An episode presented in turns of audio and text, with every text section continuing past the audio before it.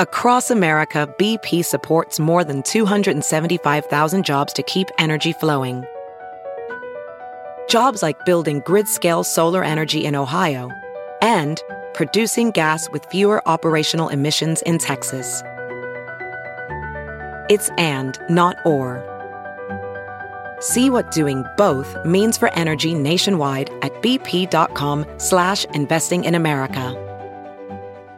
This episode is brought to you in part by Noom. Forget one-size-fits-all diets. With Noom, you get a personalized weight loss plan that's tailored to your lifestyle. No food is off limits.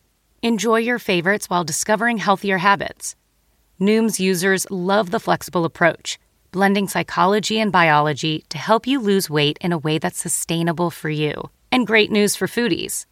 Noom just released the Noom Kitchen Cookbook with 100 delicious healthy recipes. Stay focused on what's important to you with Noom's psychology and biology based approach. Sign up for your trial today at Noom.com. That's N O O M.com. Grab your copy of The Noom Kitchen wherever books are sold. Welcome to the show. I am so happy you're here. Guys, I'm trying out a new audio setup here. So, normally I record in a studio, but a lot of people who I want to interview just can't take time out of their day to come record in a studio for an hour, add on driving time with that, which in LA is like five freaking hours. Like it's just too much. So, shout out to my girl, Christina Rice, who showed me how to get this whole setup going. And now I'm mobile and I'm going to people, but I just always want to check in and make sure everything is good on your end. Everything sounds good on my end, but you know, there's nothing worse than shitty audio. I said it, okay? Do you hear me, Oprah? Oprah, if you're listening, like I really think you could get to the next level if your SuperSoul conversations were a little more clear. Just saying. Anyway, I want to preface this episode by saying that talking about beauty procedures and surgery and the things I've personally done is a little bit tricky for me. Not because I want to hide it, because it's actually the opposite. I'm very open about it, but because I don't want to be encouraging anyone who feels badly about themselves or is much younger to just go out and get surgery or like want to get surgery and think that that's like the solution. So it can be kind of a delicate subject. That said, I think we emphasize in this episode that there are so many options out there, and that if your desire to enhance yourself isn't coming from a place of trying to fix the way you feel inside, then by all means, go for it. So that's the key. And then Jen and I realized that after we wrapped recording, we left out the most important thing of all, which is happy people are the most attractive people. I'm going to say it again. Happy people are the most attractive people. I think we can all agree now. I'm sure we all know like beautiful people who are just not very nice, and it really kind of like takes it down a notch, right? I'm going to add on another layer to that and say that like I like myself the most and I like what I see in the mirror the most when I am like useful and doing a lot for other people. So I can look the exact same day to day and I can not like what I see one day and then I can be like a really good person another day and like myself. I mean, it's really like the colored glasses that we're like seeing the world through, right? So um, there's a lot of inner work that comes into play in how we see ourselves. Um, anyway, okay, so, this episode is near and dear to me because I adore Jen. She's helped me a lot. She's super smart and insightful. This episode is jam packed with information, and I really think you guys are going to love it. Okay, so a little bit about Jennifer Hollander. She is a board certified nurse practitioner with nine years of experience working in both clinical and cosmetic dermatology. She is the nurse practitioner over at Dr. Ben Talei's office in Beverly Hills, which is where I have had procedures done, which we'll talk about in this episode. She is there. She's at the Aura Spa Healing Center, which is part of his practice, and she is just amazing. So I hope you enjoy the episode. All right, so I'm here with Jen Hollander. Welcome. Hello, thank you. So excited to be here with you. So excited that you're here. So, I want to just start by talking a little bit about what you do. Okay. So, if you can tell everybody. Yeah, so I am an aesthetic nurse practitioner. Um, I am trained to be a family nurse practitioner, kind of like your internist. Um, if you can't see your doctor, you see your nurse practitioner. Um, I chose to work in um, clinical and cosmetic dermatology, and now I work in aesthetics and plastics. And um, I kind of segued from being a bedside nurse and then went and got my master's degree. And, you know, I specialized in derm because it was always something that I really struggled with growing up. And in helping people, this was always something that I wanted to do at some point in my life after being a bedside nurse. So, um, you know, it's been about a little over 10 years that I've been working in this industry, and working in plastics has kind of been the crescendo for me because it's just a whole different height of, you know, looking at the face and analyzing and things like that. So, how long have you been working in plastics? Um, let's see. So it's been since 2017. So it's just been a couple years. Okay. Three years. It's- Well, so I met you through Dr. Talei, Mm-hmm. who has done all my work. you choose There's well. been a lot. um, but you are so amazing at what you do. and I you. love that. Um, you know, you're also a proponent for like a healthy lifestyle and you've gone through your own issues yourself. Mm-hmm. So you can really relate to, I think, the patient on that level. And that's so important. So we have so much ground to cover Yes. today. So we're going to try to do this in like an organized fashion. And we got a lot of questions from listeners and followers and all of that. So um, we'll do our best to get to all of those. Okay, great. So can you just talk a little bit about what issues you had? Because you have like glowing, beautiful skin. it's flawless. I have to say, what I've encountered working in this industry is that the people who experience the most adversity with their skin look incredible today because they take their they they take care of their skin so um, diligently, and it's because it's this traumatic experience that you never want to have to go through again. And it typically happens around the worst time of your life, which is when you are a teenager between the ages of 15 and 18 or 19, which is when, um, you know, fitting in and uh, image is everything. And um, it was awful. I just, I remember not really having any hope for my skin and also having like zero self esteem and like dating. And, you know, my girlfriends had like the most beautiful, flawless skin. They could go to bed at night with their makeup on and wake up the next day with like perfect skin. And here I was doing everything possible. And I was not somebody who wanted to go on Accutane. You know, there's all this misinformation about Accutane. It's a miracle drug. And I always want patients and families and parents to make informed decisions. Make sure that you're going to the right person and getting all the inf- accurate information before you make any choices. Um, I it took me four years to finally go on Accutane. I was kind of like at my end, and everybody has this idea about Accutane causing like depression. I was actually depressed f- with my horrible skin, and that's what I usually see with my patients and my teens. They're more depressed coming in with their face, and once their skin starts to clear up, they feel amazing. There's this whole other person that comes out that hadn't, you know, existed before. So it changed my life. and uh, you know, uh, today when I see patients, you know, and we're kind of in a, in a place right now where people want to do things more holistically and kind of get away from, you know, antibiotics and Accutane and medication. I totally respect that. And thankfully, I'm educated enough to be able to help people non-medically meaning using um, skincare treatments and acne protocols and really understanding the pathophysiology behind acne.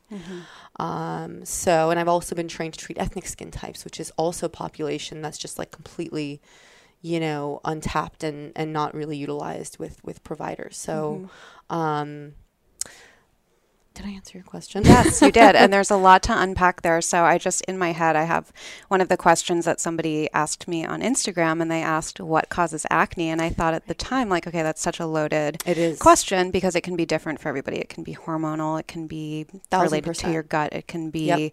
related to your lifestyle. Um, but can I mean, in all the years that you've been doing this, what is the most common reason that you've seen, if Yeah. there is one? So there's different types of acne that you can have. You just have like regular, um, you know, pustular acne that's maybe, you know, taking over like 25 to 50% of your face. And then you have like the cystic acne, which is the one that leaves acne scarring. And that's the ones that I'm usually a little bit more aggressive about. Um, but yeah, it can, you know, depending on if you're male or female, you know, with women, it's a little bit more complicated because, like you said, hormonal shifts can cause, um, you know, uh, surges of acne. Typically around the periods, women get horrible flares. Um, also, the amount of oil that your skin is producing. So, people who are typically very oily tend to produce um, uh, more acne, as well as um, dairy. I don't know if mm-hmm. you knew, but dairy can actually cause. I've taken men off of dairy, that it literally wiped out fifty percent of their acne. Really? Yeah, men more Yeah, than it women. It can be powerful. Pot can cause Really? acne formation. I did not know I that. can't recall if it's the indica or the sativa strain, but one of the two causes um, oil production in the skin. Interesting. Yes. So I always ask patients, you know, um, if Especially that's something here that in they're LA. dabbling with. Exactly. California, you know, we're all like smoked out here. So, um, so, so those are the, some of the things um, that can um, that can cause acne, and of course, P. acnes, which is the bacteria that forms acne. So, people who are, you know, maybe not cleaning their brushes properly or not very hygienic, that's a contributor. I don't think that would be the cause. Clogs in the skin, like I said again with oil, people who aren't exfoliating properly, not using any retin A. That's more the really conservative type of acne, but the cystic stuff is happening from the inside. Right. Yeah. I, you know, my experience with it has pretty much been that 95% of the time it's what's going on inside me, even though mm. you want the answer to be something that you're doing topically or like your makeup, you know, brushes or your skincare routine. And so everyone seems to go there first when really it's like, at least in my experience, it's mm-hmm. been gut, Sure. it's been hormones, it's been toxins and all of that stuff. So I'm curious what your thoughts are on like birth control and acne, going back to the teenager thing. You know, I again, I really try to stay away from things like birth control. I'm not really a fan of birth control, other than for birth control. right. Unless you really have to take it for birth control purposes, Mm-hmm. I just, you know, I feel like there's other treatment modalities that you can utilize without having to affect your cycle. Right. And I feel like anytime you're taking hormones, I don't know, I just, I'm not a really big fan of it. Um, Do you know doc- Dr. Jolene Brighten? no. Oh my God, she's amazing. She came on my podcast. She has a book called Beyond the Pill. Uh-huh. And it's all about basically like what we don't learn because most women, and like even myself, I didn't really understand how my period worked and how the birth control pill worked until I had her on my podcast. Wow. And she's like, you shouldn't have to go to medical school to understand how it works. And, you know, she has all these women. Like, I wasn't put on it for a birth control. I was put on it for my skin at 14 years old. And it worked. Right. But then, like, to what effect? To what end? You know, Exactly. it's so detrimental to your health. And then you go off the birth control pill, and then you have post birth control, and it all comes back. So, like, what is that saying? There's something else there. Exactly. You're kind of covering up this other Mm-hmm. issue. So you're just like, I mean, a lot of Western medicine is like that. Not to say that Western medicine isn't amazing. It is. But I She just says kind in the doctor's office. no, listen, I subscribe to both. And Yeah. I think that like the whole integrative approach is really the future of medicine. Yeah. With regard to birth control, I just kind of feel like it, you know, it's curing one issue, but can be causing another issue down the line. And, you know, we can put patients on spironolactone and on birth control and things like that to mitigate some of the androgenic effects from um, hormones and which cause an ac- can cause acne as a result. Um, but I guess it all depends on the severity. You know, it's, there's not a cookie cutter approach to every single patient who walks in here. Right. And that's what the assessment's all about. And that's what the whole, you know, history taking is all about. And, you know, I have prescribed spironolactone and I have prescribed Accutane. And in some cases, that's exactly what needs to happen. Is it my go to? No, but you know, you really have to see how the patient is presenting and what their needs are and kind of go from there. yeah. So, Yeah, I mean, I'm without the education that you have just through my own research. Like, I also um, try to stay away from just taking a pill for something. But um, you knew, like, I was getting really bad acne a few months ago, and I did have gut issues going on. But I was at that point, like the breaking point, where I was like, "Give me the fucking band aid! Like, just put me on birth control." And luckily, someone directed me to Dr. Brighten. That's how I first found her. But I did end up going on spironolactone, and it really helped. oh, for sh- for Really sure, helped. for sure. So, I mean, I talked to her about it, and she's like, "Well, yeah, it's like a, it's just kind of another band aid, but it's like a lesser evil. I. Right. I mean, it's, you know, spironolactone is actually a diuretic Mm-hmm. and off label. It's been shown to decrease the androgenic effects of Right. the body. And so we do it in smaller doses for patients. Mm-hmm. And it and it works beautifully. Yeah. Um, so I'm totally not against that at all. It's just to your point, you know, I, the only reason why it took me four years to finally go on the Accutane is I was at my end too. Yeah. Give me anything because what I'm experiencing right now is not better than the risk of what you know is in my head. You know, so um, I'm glad I did it. I wish I didn't hadn't waited as long as I did because, you know, acne scarring is a lot harder to treat than the acne itself. You know, so Yeah, so let's talk about that. So, when is it time? I know that whenever you have somebody come in, you really look at their whole lifestyle and you mm-hmm. put together a really customized plan, and that includes products mm-hmm. and probably some more aggressive treatments. So, mm-hmm. when, for anybody who's listening who might have acne or acne scarring, when is it time to do something more aggressive, like a laser, right. peels? Right. So, um, you know, first thing first, I, we do talk. If they still have active acne, we treat that 1st because you could be somebody who has scarring and active acne. And the um, some people come in and, and and I think they've had consults in other places and they already have a plan in their mind of how it's going to go down, and they think that they could treat the scarring while they're actively breaking out, and actually that's a huge mistake. You always want to treat the underlying issue first, treat the acne. Once the oil has been cleared, then you can start, you know, hitting it with, you know, deep chemical peels and resurfacing lasers like CO2 and things like that.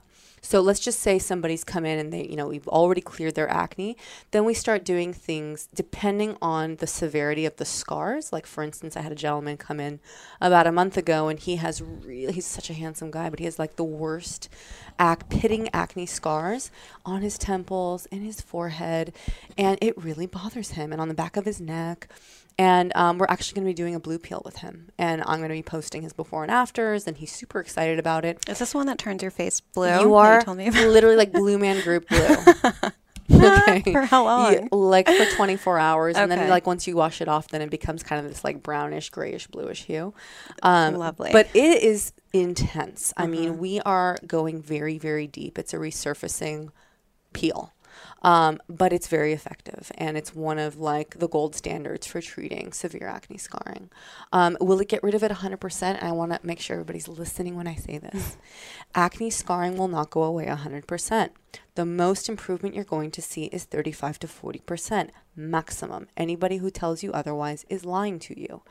Um, I see a lot of patients coming in here with unrealistic expectations about their scarring, and that's like the first mistake. So, if I can do better than 40%, hallelujah, I'll be very happy about that. But I like to kind of aim low, and mm, you know, most of the time people are pretty surprised with what, what can be done. So, I think that's so smart though, because especially now you see you're inundated right on social media about like this laser that I'm not going to name names, but we were just talking about one. Um, I've fallen for it. Like Yeah. there's really clever marketing, Sure. and um, and it's everywhere. And so I think people probably have really unrealistic expectations. It's not fair. It's not fair. And yeah, I, I, I really subscribe to being really direct, very honest, because I'm a consumer as well. And I would Mm-hmm. not appreciate if somebody tr- sold me on like a $3,500 procedure and I got like nothing back. Right. So. So I'm curious with when you cleared your acne up, did you have acne scarring? I also? sure did. So I've how been- did you get rid of it? Right. So uh, I'm not. I'm 38 now. I've been working on my acne scar since I was 19, and it has been years in the making. so, and even now, I put myself under certain lighting. I can still see my scars. They're still there. But do they bother me like they did before? No, they're a lot softer. And so, what did I do? You know, at the time, I was doing chemical peels. I was doing um, micro needling. Uh, it really wasn't until I moved to LA that I started doing more aggressive things besides chemical peels and retin A. Retin A is a beautiful thing. Retin A is the gold standard for anti aging. And it really helps to chemically exfoliate the skin, which gives the appearance of um, softer scars, as well as decreasing pore size by way of, you know, uh, minimizing the oil production in the skin. So are we talking prescription retin-A? I would say so. My go-to Okay. is a 0.1% cream. Okay. Um, creams are always more tolerable than gels, and the 0.1% is the strongest one. Now, if you're somebody who has like rosacea or e- uh, eczema, or somebody who's very, very like sensitive, we probably do something like a retinol, or maybe even skip that altogether and do like Alumera treatments, uh, like an acid type treatment, and you know, uh, like on a regular basis. But um, uh, tretinoin is definitely my go-to. Um, to minimize the scarring. And then when I moved to LA, I started doing like playing with microneedling and and it wasn't until about I don't know three and a half years ago that I started playing with CO2 and Fraxel and things like that. Um, and then tightening treatments like Profound, you know, um, all of that over time helped to change my skin. And I say this because it's not a one and done thing. A patient posted today about her acne journey with me, and she was saying that like some days are better than others. Some days you kind of feel like you you're back at square one. It's not a linear thing. Yeah, I saw that. You And I was like, yes. I Because people don't really talk about that. Nothing is linear. I feel like healing from anything is, and, and nothing worth achieving or attaining, right? It's not linear. You have to go through and then you appreciate it more. What goes slow mm-hmm. usually stays. Yeah. So Yes. Yeah. I love that. Yeah. So, what other products should people be using besides Retin A? Okay, so just for the general public, forget mm-hmm. about acne for a second. Acne, definitely everybody tretinoin and of course silver. I love silver. Um, silver is like an antimicrobial. It helps, kind of like a toner that I have patients use to prevent uh, P. acne.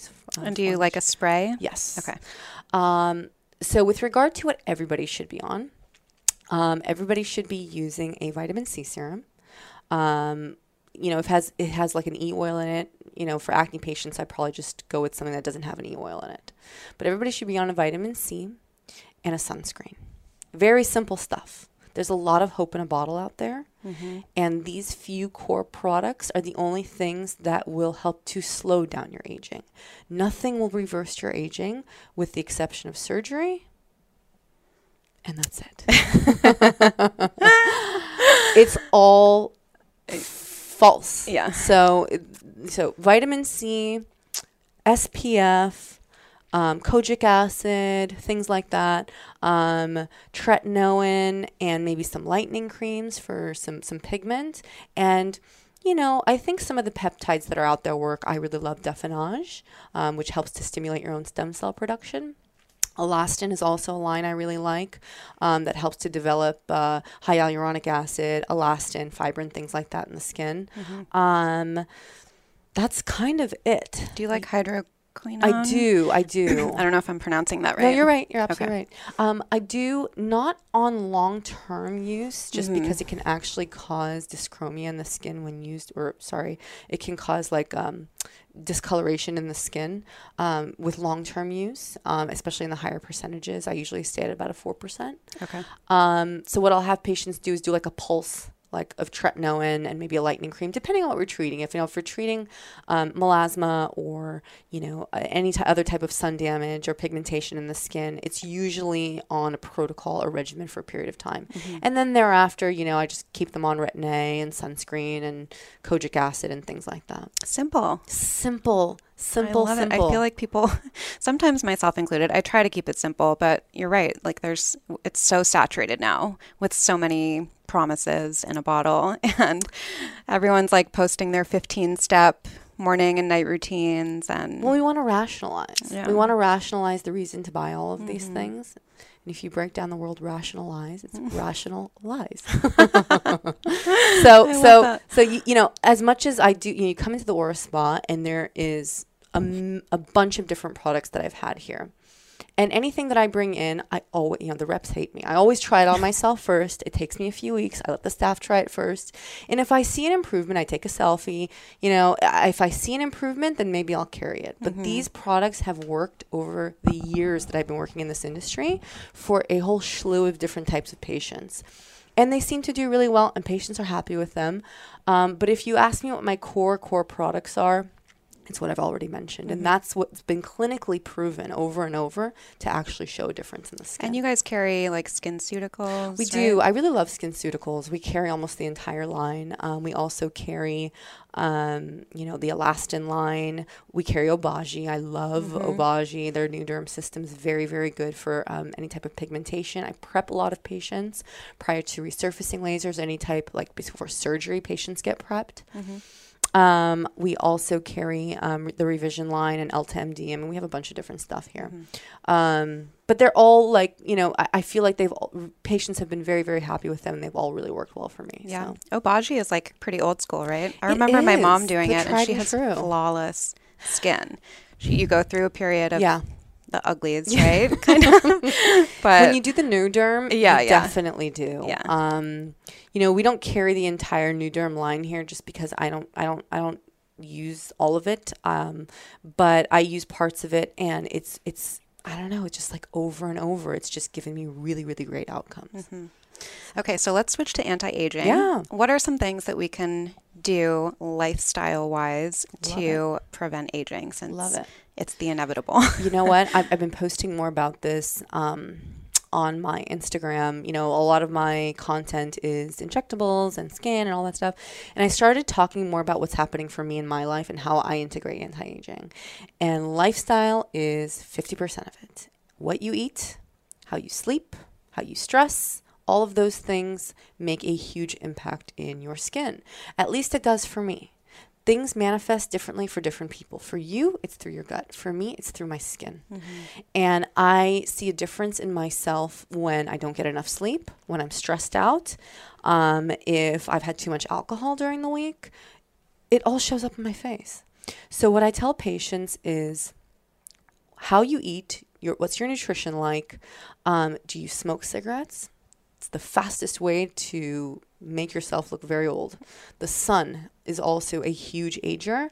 And like alcohol, I'm not talking about a glass of wine here but tying one on every night, martinis up the wazoo. You're preaching to the choir. I got sober at 28 and I smoked a pack a day. Yeah. Baked myself in the sun, no sunscreen, drank, you know, for Yeah. 10 years straight. So when I got sober at 28, I remember seeing a photo of myself like outside. It was very, un, you know, aggressive light, but I looked like I was no offense to anyone who's 40. I looked like a haggard 40. And I was like, oh In my God, who 20s is this something. person? And I was like, boop, boop, boop, Dr. Talei.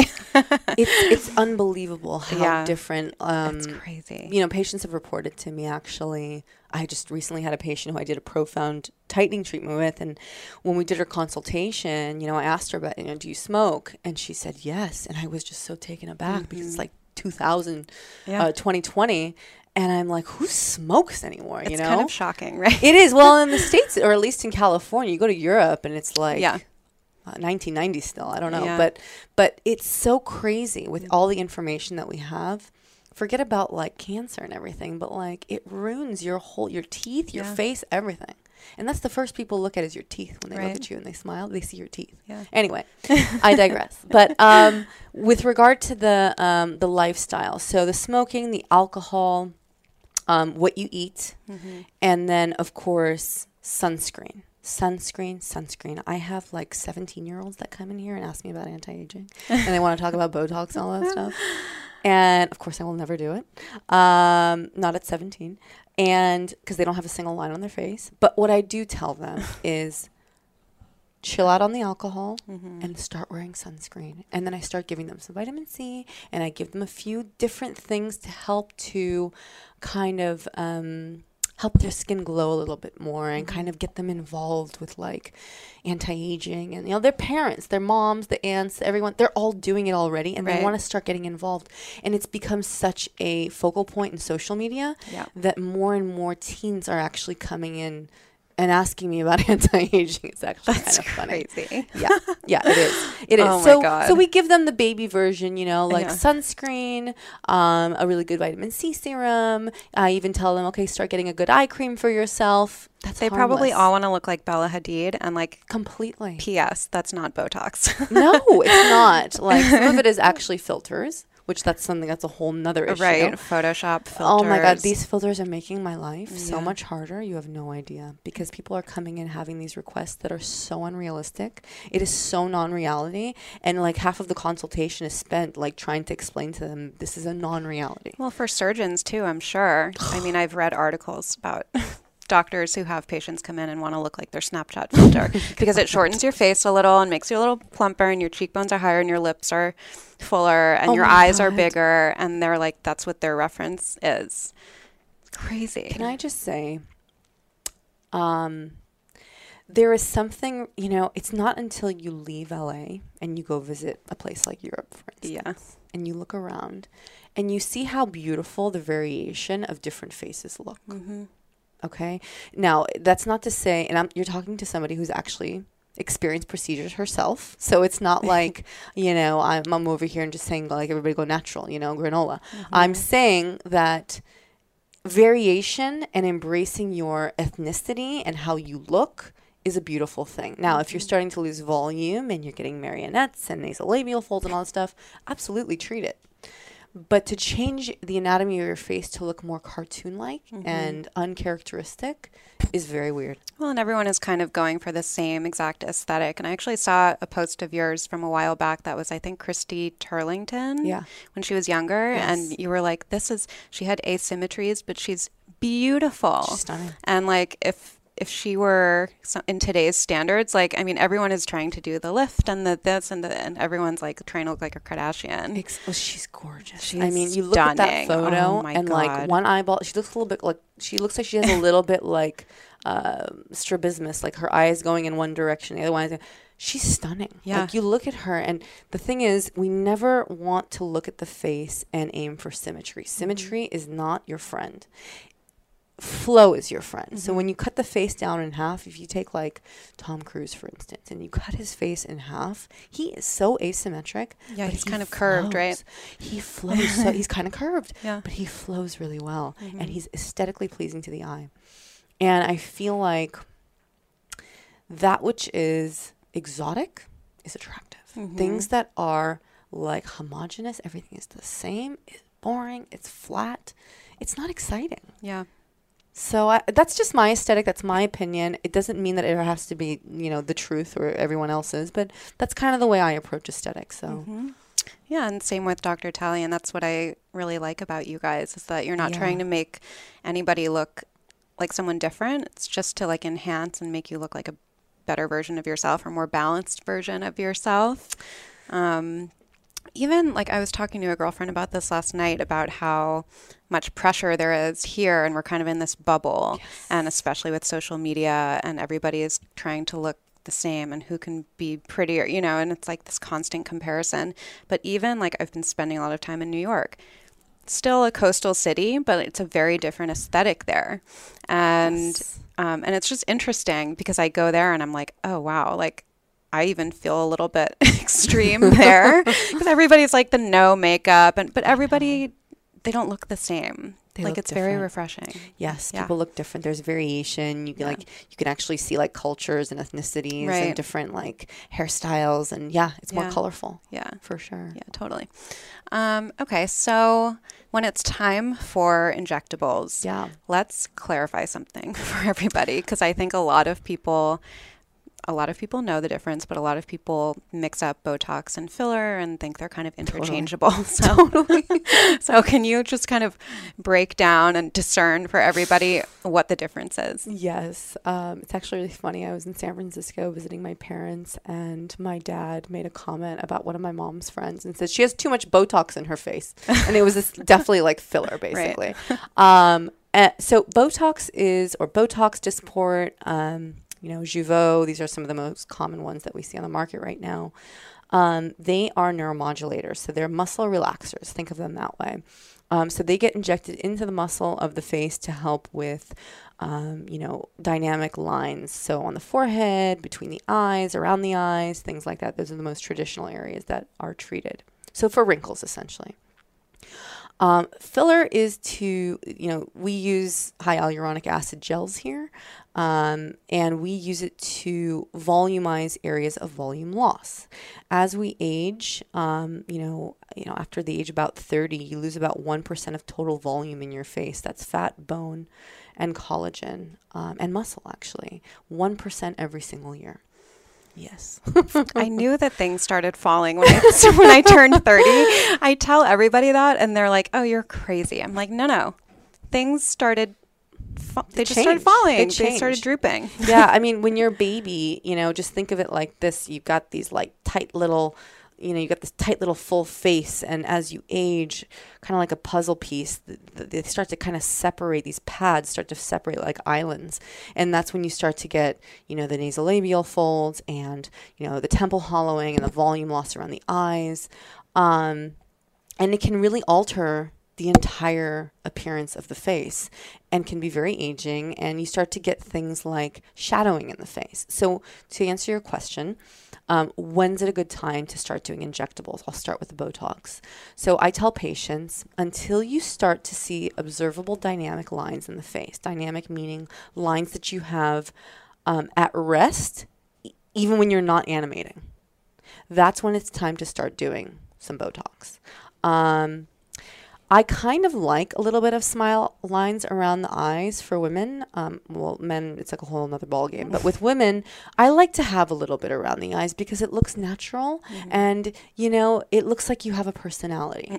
People who completely freeze their face, A, it looks super fake. And the older you are, it looks even more fake because people who are younger can pull that off more than you know anybody the over the age of 30 i would say right so when they have lines at rest um uh, so in the forehead, oh, definitely the ones in between, like you get the furrows, so you always look really angry, and like that's definitely something I've had women come to me and say, I just don't want to look angry anymore, you know. So we treat those lines, but usually I start to see women around like 29, 30. I'll have girls come in in their mid 20s and they say to me, Listen, you know, um, I heard about like doing Botox as a preventative measure, and that's 100% true. Now, if a girl came in that's very young, early 20s, uh, late teens, something like that, and she wants to come in and start doing things preventatively, if the girl has dynamic lines at rest, I will treat her. Okay. Like strong lines. I'm not Right. talking about superficial little wrinkles. Mm-hmm. If she has very, very fine, light, superficial wrinkles, I'll offer her some retin-A 1st Mm-hmm. I may even do a glycolic acid peel on her. I'll do things to help to soften the lines to not have to do something like Botox quite Right. yet for her. Okay. Um, I don't want her to have to feel so conscious about herself so early on in her Mhm. life. Um, there's other things that you can do. Yeah. Um, filler. Um, oh, and then on the other end of it, you don't want to do it too late. Yeah. so you have women coming in or men coming in and they're like, oh my God, like I did the Botox and just they're still there, these lines. Well, they're there because you now have grooves in the face and no amount of Botox is going to get rid of them 100%. So now we have to resort to filler. I'm laughing because my husband is twice my age and he's he's never done anything. And I took him to the dermatologist for like a skin issue. Yeah. But he does Botox too. Yeah, yeah. And he was like, Why don't we just do like a little here and here? And he's like, He will not do it because he thinks he's going to look pulled back and like one of these Beverly Hills over, you know, stretched women. And I'm like, You are so far beyond that. Right, right, right. it's so far gone. It's that, like like, it's gonna- not gonna even if you tried, it wouldn't happen for you. It's so funny. Well, so like for men, I feel like men. I, I treat a lot of men, and I love treating men. They're just so easy. They're, They're so, so lucky. straightforward. they are lucky because you know They what they so much better with age. they do, and you know what? It's more acceptable socially Yeah, and publicly, and they respond so much better to treatment for some reason than women Hmm. do. Like really? they look amazing. yeah. Yeah, especially when I do like skin treatments with them, Mm. they just respond so much faster for some reason. Anyway, fillers. So volume loss. Um, fillers are kind of amazing because it's an immediate gratification and they can make you.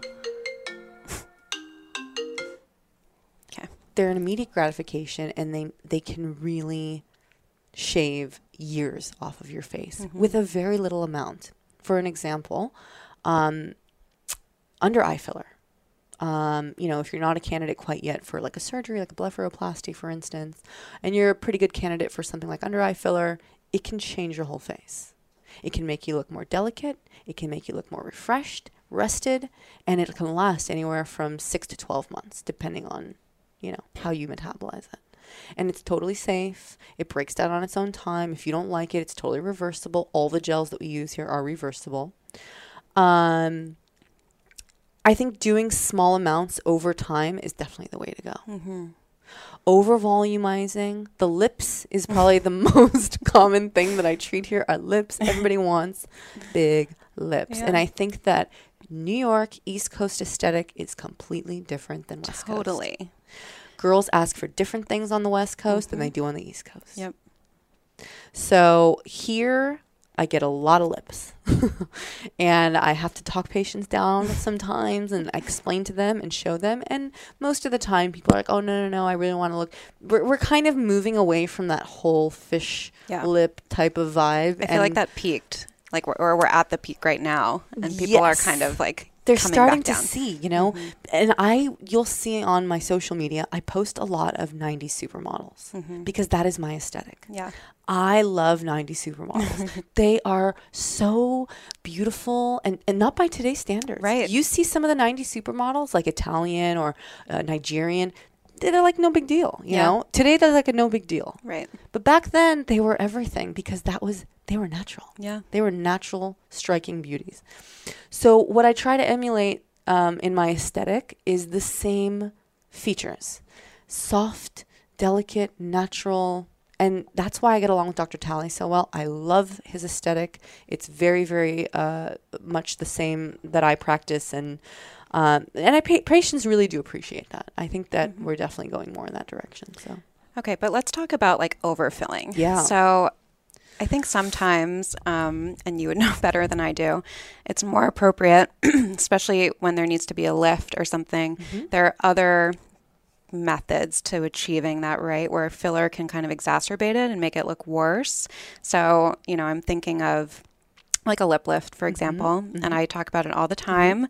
Um, one of the best things I did Yes. because I was, I didn't even know that it existed when I started getting filler and all of that. And so I was trying to achieve something with my lip that just would not happen. I want, you know, I had a very straight across thin line and I was just filling it and filling it and filling it. And I had so much in there. I had like the, the Simpsons thing, like where it was like, if you look at my pictures, go in the computer after and look at my before picture. It was just, it was so bad. Um, Right, right. And, and now I barely do any filler. You do a little bit when I just want to have a little more like volume. a little and- more hydration. yeah, Right, For yeah, yeah. sure. Yeah. that's a really good question. Um, so, you know, depending on the anatomy of your face, so since you had mentioned the lip lift, Mm-hmm. um, lip filler, uh, you know, it's a really hot topic right now um, since there's so many different aesthetics around lips.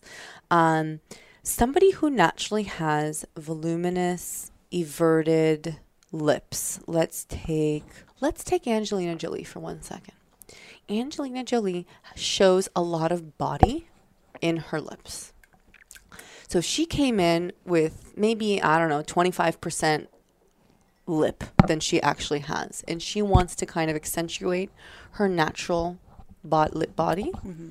She would have the most phenomenal results because she already has a lot of body in her lip. Mm-hmm. If you take someone like me, for instance, who my Eastern European lips, um, my upper lip was always very thin and long. Okay, I see my grandfather when I look in the mirror sometimes. Um, Polish, um, Russian. Um, my lips are always have been always very flat. My bottom lip has always been fuller than the top. And when I was younger, it's a little cute, you know? But now I'm 38. And as we age, as I said earlier, like islands, are the fat pads in the face start to start to kind of migrate from one another. And the ratio between the nasal tip and the cupid's bow starts to get wider. And you get a longer lip. So, um, I had been doing lip filler for some time. And because of the anatomy, not Angelina Jolie, but because of my anatomy, whenever you would fill my lips, I would project and I would get a ducky lip. I would duck out really, really quickly. That's not a good aesthetic, especially working in my industry. And, um, you know, when I came to Ben Talei, um, I, you know, he, that's his signature is lip lifts. And when I saw it for the first time, I was like, holy smokes, this is me. This is made for me. This is my procedure. And it's something that I, it was something that always bothered me, like s- my entire adult life, I would say. And um, it took me about 10 months. And uh, about three weeks ago, I finally went for it. And, And, she looks so amazing. it was So the good. best decision I've ever made. I agree with that. it was the best decision I ever made, and um, I still look like me. Yeah. It did not change the character of my face, Mm-hmm. but it took at least five years off of my face. It made my face look a lot cuter, and my profile looks different. And I just don't feel like I look as old anymore. Mm-hmm. Because when I would look in the mirror and I would, you know, from here up, I felt really good. But Mm-hmm. from here down, I just felt like, wow, like the filler is going to actually make me look even older because it's going to weigh my lip down because of the anatomy of my lip. So, and the distance between my Right. nose and my lip. Um, and, you know, my biggest worry, even working in this industry, my biggest worry was, is it going to change my face? I don't want to change my face. And, you know, I trusted him completely and I got an outcome better than I thought that was going to happen.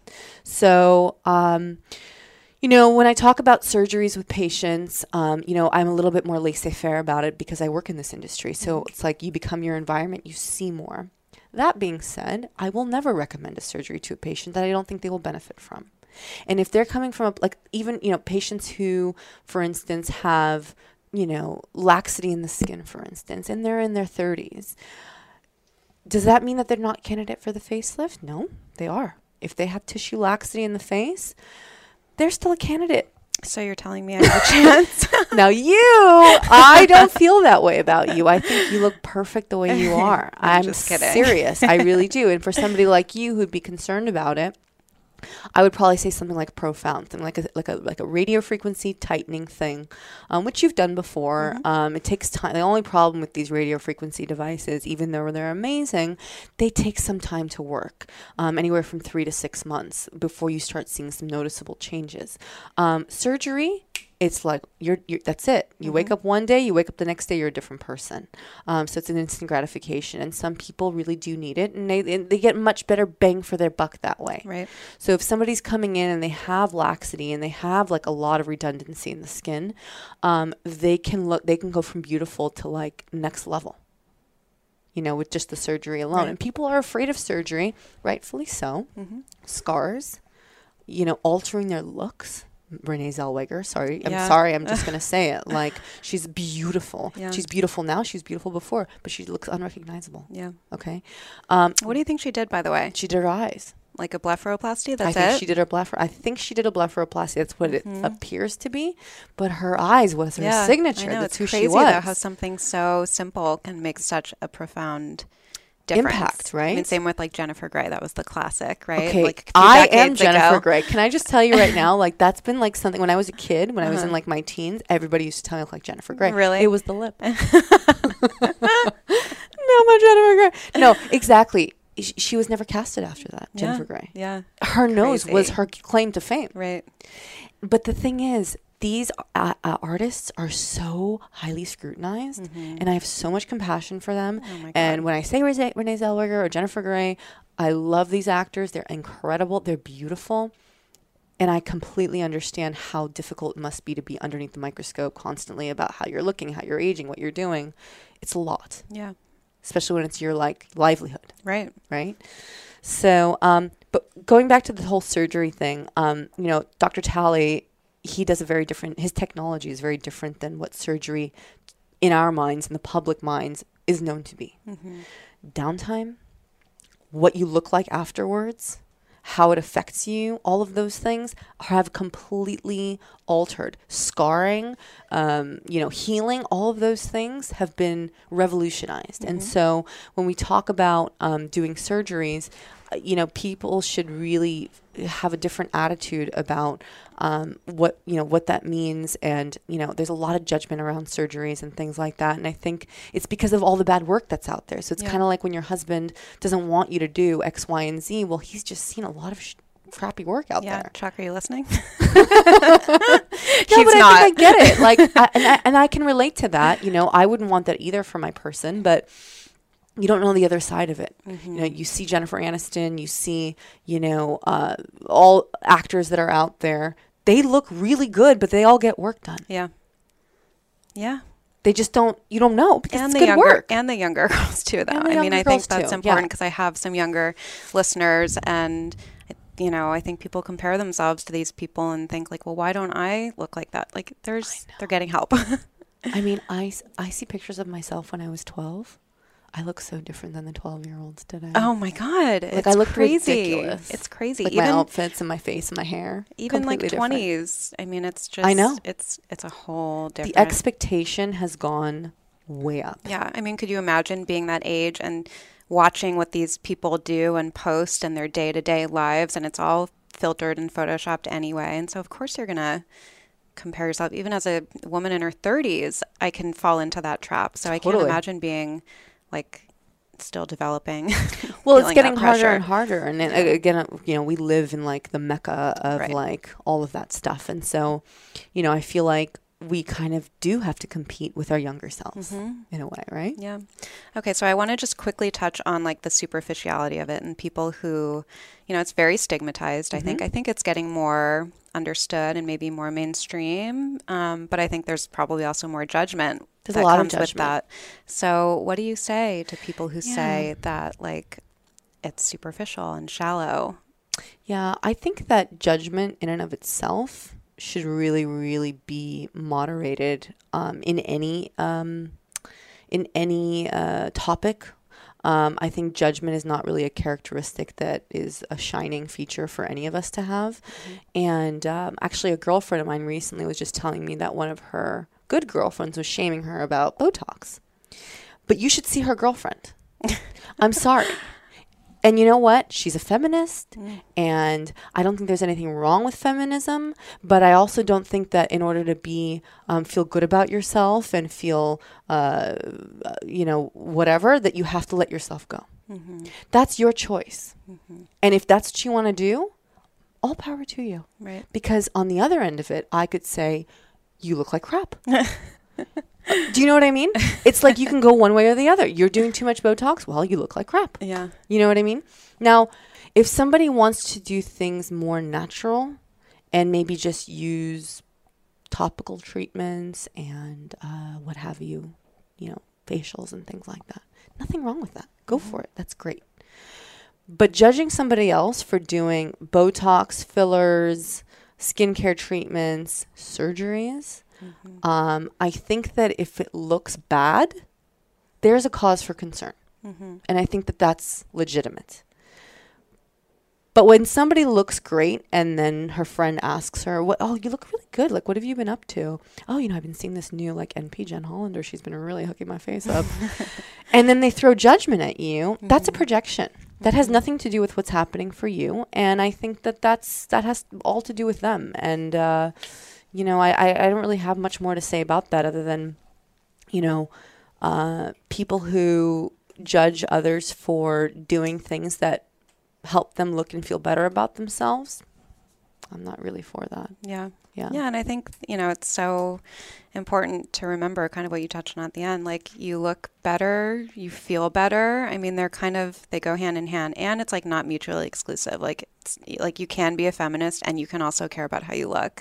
You know, Exactly. you can be smart and intelligent and have, you know, and also care about how you look. Like, Exactly. um, and I can attest because I've had multiple procedures um, that you know I, I for me and I don't I can't speak for other people, but I didn't do it to fix anything. Mm-hmm. If you go into it expecting it to change the way you feel and make you happier, um, that might be a problem. It's kind of like the motive behind it, I think. You make a really good point. Mm-hmm. And I've had, and this is kind of what goes into the consultation, is I definitely thoroughly assess what's happening for the patient. Mm-hmm.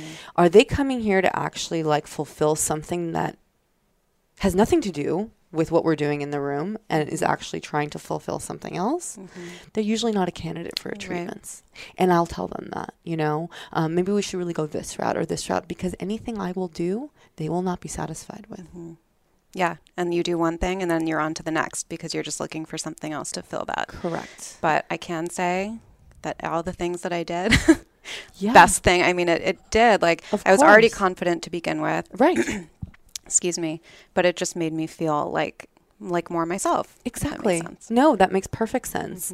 Um, and uh, you know, uh, like I said, like we were talking about earlier, you know, when you look and feel good about yourself, that's what you project out into the world. That's what you get back. Mm-hmm. That's the experience you have in life. So, you know, when people come in here and they're just, it's almost like, why is it any different than getting your hair colored? Yeah. Why is it any different than when you go to the salon? You know, you go to the salon, your hair, you have grays, you know, y- your hair needs to get cut or whatever, you have a blowout. You walk out of there transformed. Mm-hmm. Why is it any different? Why is it any different than going to the gym and perfecting your physique? It's the same thing, but we're Mm-hmm. Using gels and neuromodulators and peels and, you know, scalpels sometimes. Mm-hmm. Um, No, I love that analogy though, and I get that a lot. y- You know, and and I've used that before because I have an audience who's really into like bettering themselves and a lot through diet and fitness. And yes, it's to feel better, but we also do these things for aesthetics. And I totally agree with you. It's no different. It's like why is dyeing your hair and working out and trying to, you know, tone up or whatever. How is Right. it any different? fit a certain goal. Mm-hmm. And you know, like anything else, if you are a junkie at working out, mm-hmm. it's just as bad as being a Botox junkie. Mm-hmm. Like so when you're taking it too far with the aesthetics, we don't that's not our culture here. That's not what we do. Um, we're not about that at all. I'll turn people away all the time. Um, but uh, you know, any extremes, you know, is never a good thing. So Yeah. All right, well, let's take a couple questions. How can I take care of my skin during winter if I have to walk, face exposed to cold air, etc.? So I guess um, I'm curious about um, are we worried about like dryness because I know that sometimes cold or extreme weather conditions can make the skin more dry. Um, so I would definitely use. I'm not a huge fan of moisturizers unless your skin is poreless and extremely dry. I don't really love to prescribe moist. I don't really like to prescribe moisturizers. Um, I do prefer hydrating serums. So things like the DefenAge or the Alastin, things that are hydrating but are also going to promote um, collagen and um, hyaluronic acid and things like that. So, um, you know, some of the lines that I really love the most are either the SkinCeuticals, so vitamin C during the day, um, a really good sunscreen, and maybe you know if you're if you're looking for something a little bit thicker, um, then you can use um, like a hyaluronic acid gel or the Alastin Restorative. Um, you know, any type of uh, serum is is probably what you want to go with. Okay. Um, do threads cause scar tissue, causing problems in the future with fillers or facelifts? That's a very interesting question. That's a fabulous question, actually.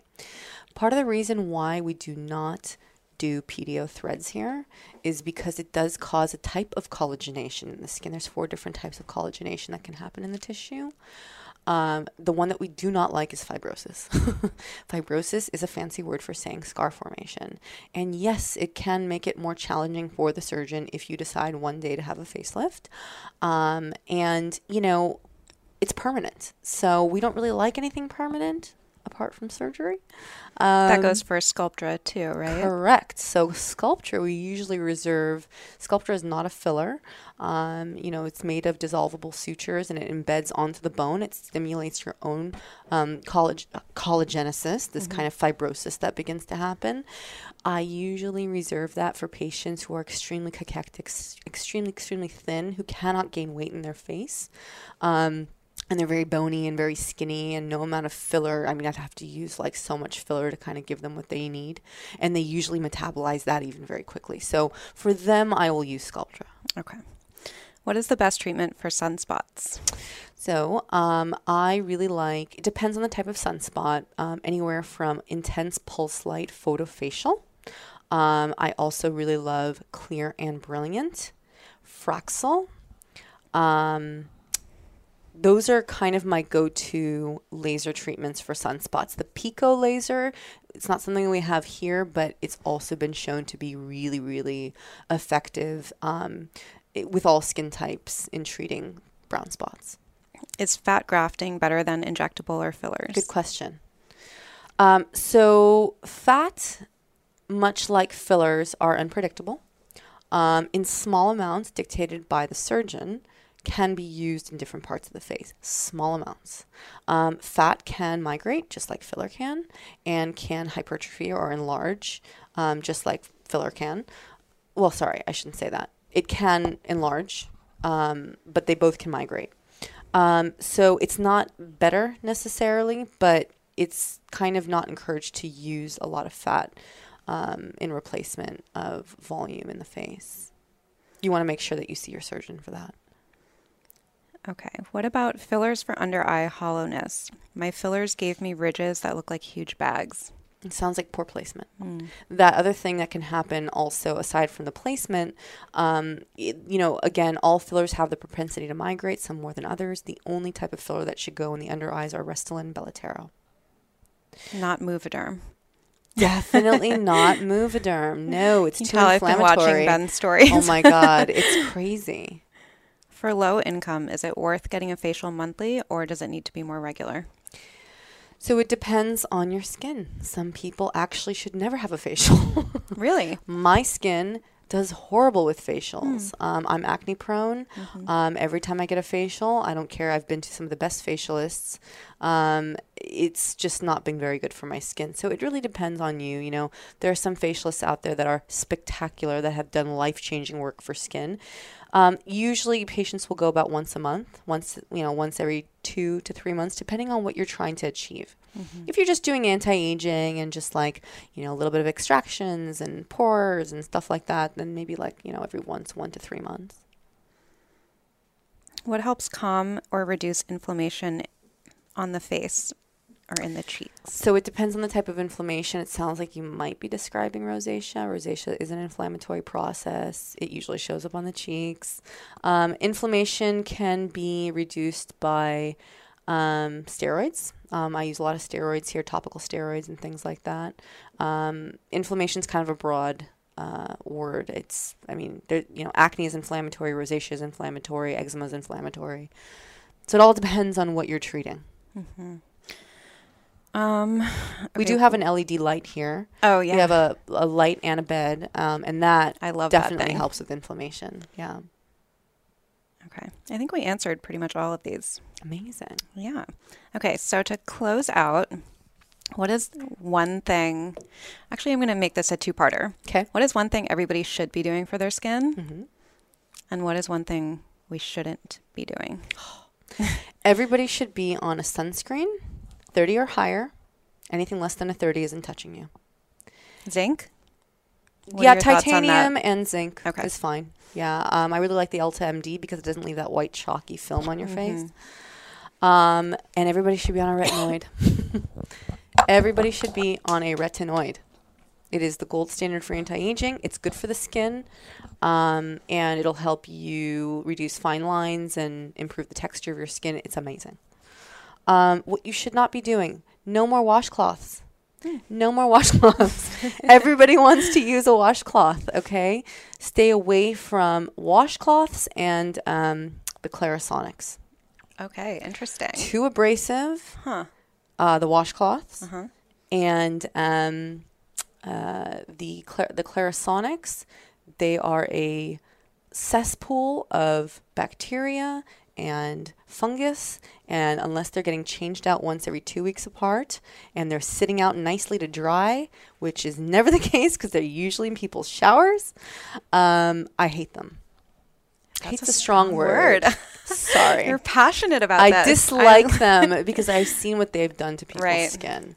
And uh, How often should we be cleaning makeup brushes on, to that point? mm, probably like once every couple weeks. I know that's a little unrealistic, so I'll just say once a month. Okay. All right. Well, thank you so much for Oh coming on. I learned so Thank much. Thank you. I just I could talk And forever. I I know you're no, you're so you're so smart and knowledgeable about all of this. Now let's go fill my face. Okay. Let's do it. oh my god.